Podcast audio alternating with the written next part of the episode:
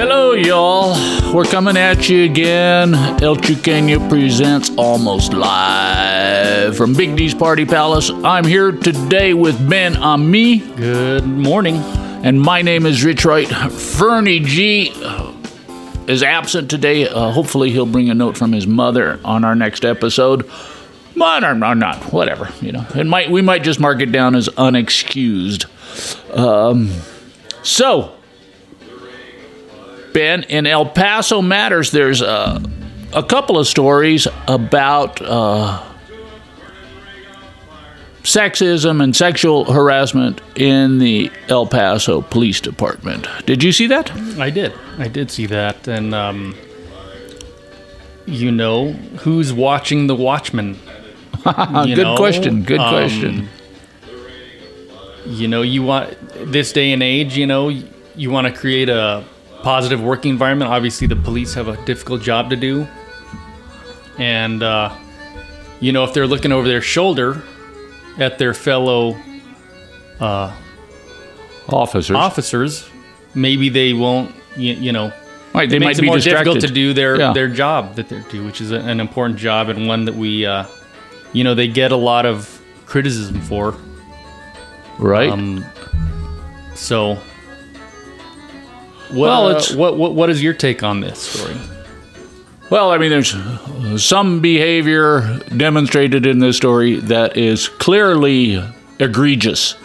Like uh, one police officer video recorded uh, a sexual uh, intimacy with another police officer, and then he sent it to other police officers on the force, you know. Uh, and uh, what happened to horrible. him? What happened to Horrible. him? I think he got suspended for five days or something like that. You know. Uh, I mean, that's that's He didn't get fired. Seems like that'd be Did he get fired? fireable. Well, no, I don't know. I mean, that's uh, he was allowed to resign instead of getting fired, yeah, and uh, he pleaded guilty to invasive visual recording, a state jail felony. Uh, a straight state jail felony. He'll be allowed to apply for judicial clemency. And uh, if he gets judicial clemency, he could get back on some police force somewhere, you know? I mean, that's not cool, right? right. I wonder if that goes on his. Surely that'll be on his record. I mean, who'd want to hire that? I guess you can kind of get hired in one of these small towns, and maybe they're hurting for Right. uh, I mean, you see it all the time, you know, on all these other police departments where uh, an officer does something Mm-hmm. clearly wrong, and then he just goes to the next town over. Of course, you know, right. different here in El Paso, where the next town over is San Eli or something like Mm-hmm. that. But you know, I, maybe San Eli's hiring. I think though. Um, well, obviously that's not cool, but there's then there's the there's the other. Uh, well, the girl who was filmed, she uh, she called attention to it. She reported it, and uh, she was kind of ostracized on the force. Right. You know, I mean, that's what it says in this story in El Paso Matters. Mm-hmm. ElPasoMatters.com dot org. Yeah. And yeah, isn't uh, that strange? The the law, the folks who are supposed to keep law and order are throwing one of their own under the bus. It's really a right? just a horrible Well, I mean, story you know, all the way around.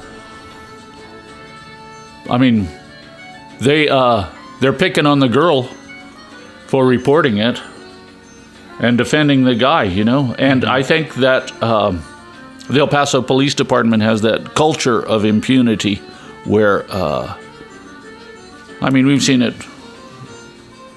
Well, like that, like that cop that shot the handcuffed prisoner in the uh, Sallyport of the El Paso County Jail.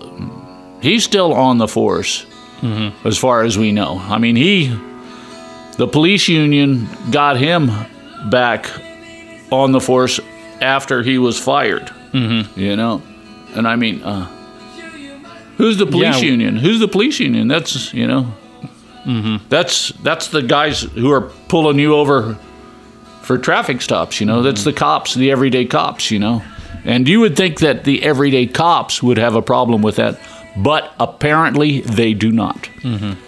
Yeah, we talk a lot about excessive use of force uh-huh. on almost live, Right. and um, you wonder if this somehow plays a role into that.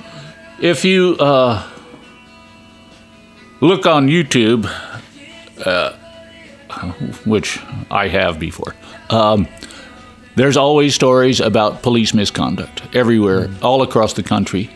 And uh, so far, we don't uh, we don't get a lot of that in El Paso, and you wonder mm-hmm. you wonder why. You wonder why if it's because we don't have a lot of it in El Paso or it's not reported. I mean, mm-hmm. if we see enough so that there's something going on there, mm-hmm. you know.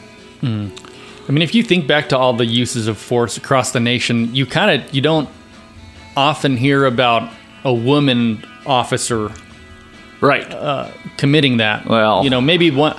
I, I can think of maybe one or two in the last few years, but for the most part, it's it's men uh, committing those. you get these First Amendment auditors who go around filming the police, you know, hoping to provoke some kind of reaction.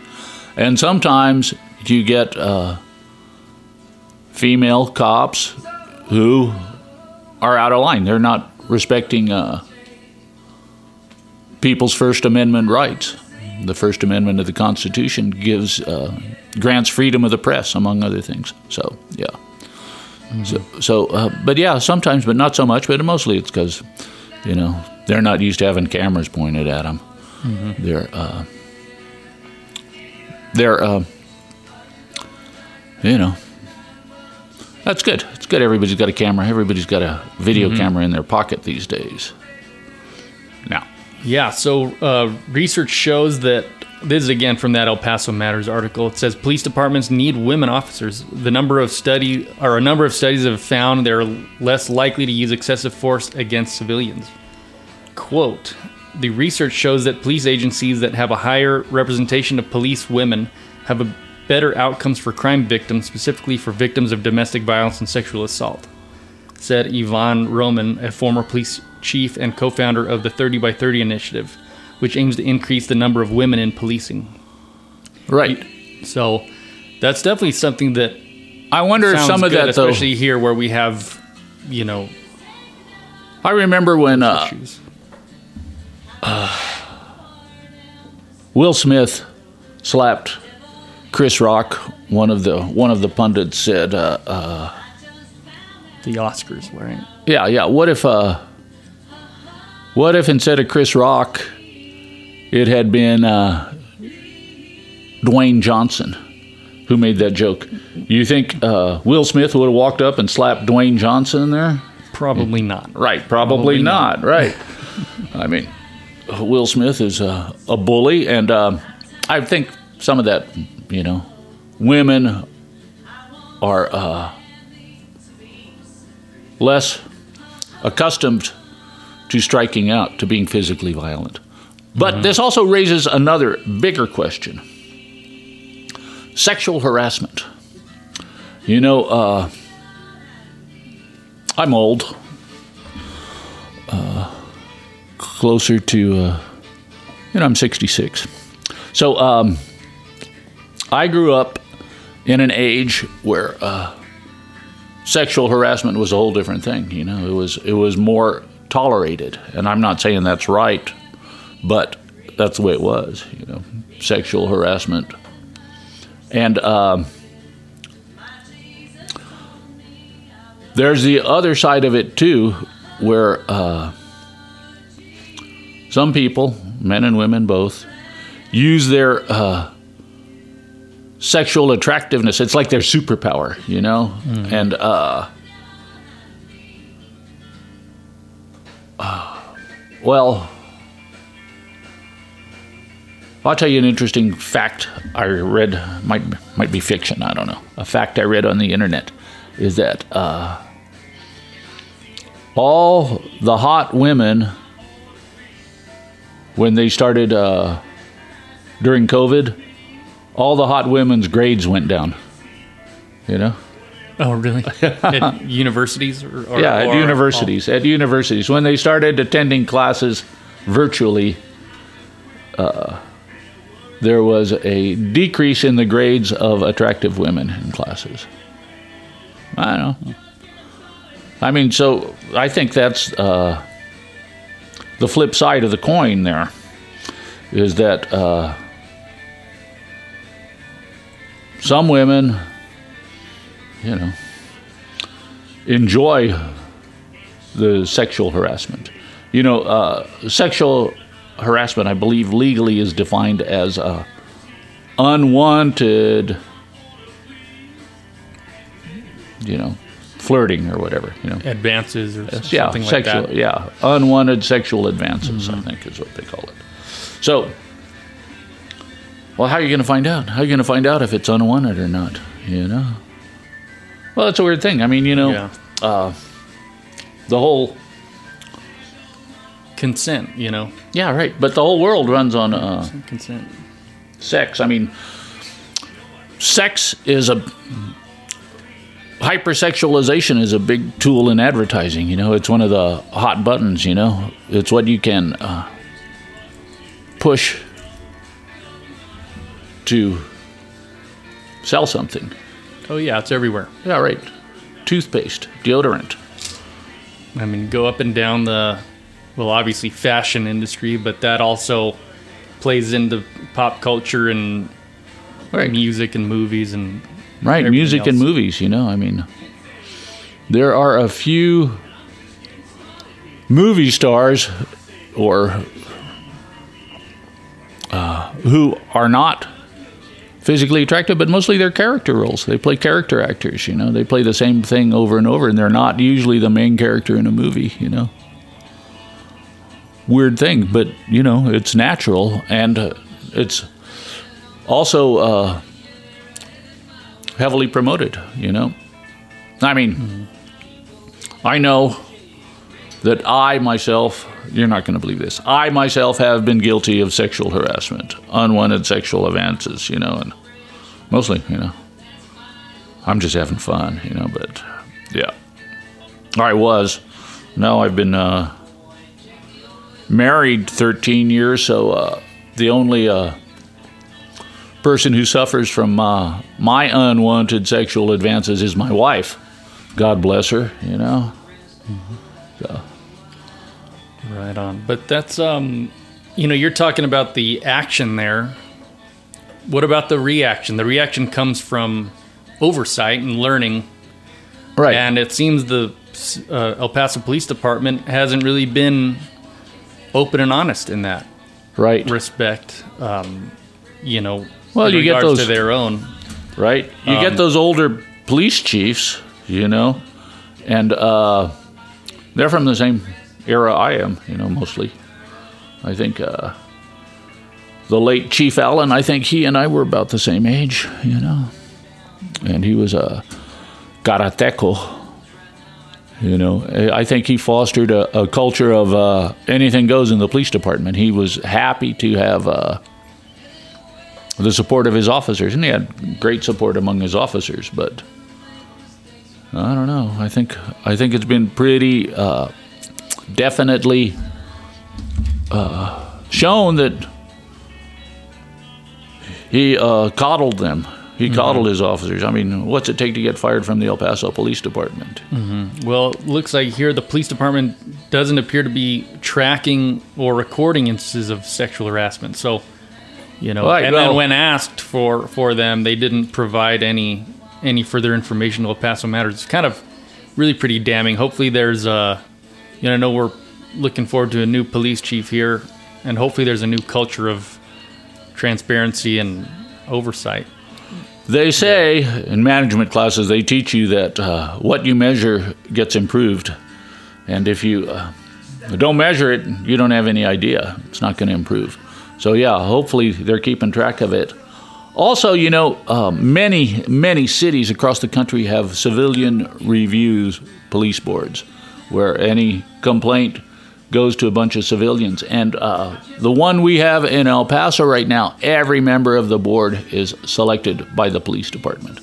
So hardly any accountability there. They're going to pick the easy ones. That's not unlike the uh, public service board.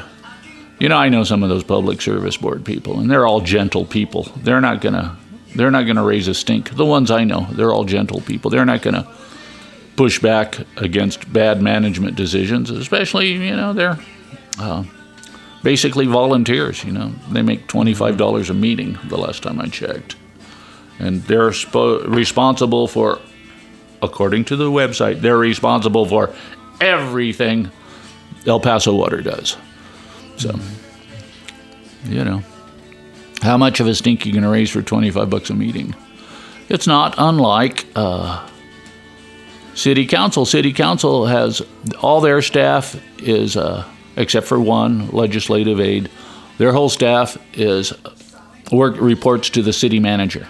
And how are you going to get a diversity of opinions if it's all the information, all the information they get comes from the city manager, and uh, they, uh, you know, nobody nobody likes to go into work every day and get in a fight.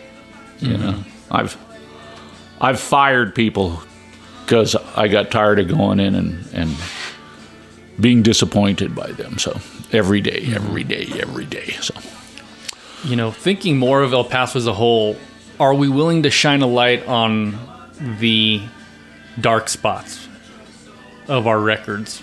Because once you start doing that, you know, it starts right, the little mystique we may have kind of wears off and um but at the same time that also you know opens us up for for more growth i mean i'm reading this book or i just finished this book educating the enemy talks about the way you know mexican american kids were treated versus well the Nazis. children of nazis Right. The i don't know if, maybe the kids were nazis but right. Operation. Paperclip, where um, uh, so- El Paso or the United States brought in a bunch of uh, German scientists to work on their uh, rocket program, Hmm. and many of them lived here in El Paso. So. So are we willing to look at those? I mean, that's just one example, but do we want to look at our spending? Do we want to look at yeah, the police? Do we want to look at the city manager? Well, for how a long doing? time, we've just said, yeah, well, okay. That's so okay, yeah, so, are we I, you know, just thinking out loud here, are we in a new age of oversight and civilian oversight in El Paso? right. And well, I, I guess I hope so. There's no way to tell. that's a subject for another day. We should talk about that soon. We should talk about Brand El Paso. What is Brand El Paso? So uh, I think we'll leave it like that for today, Ben, and we'll come back uh, uh, sometime next week and see what it all is.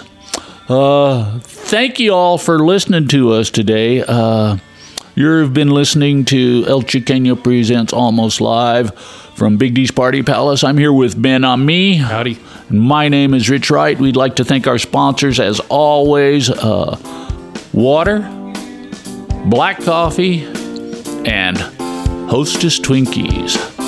Golden sponge cake with a cream filling. Okay, we'll see you all soon. Thank you.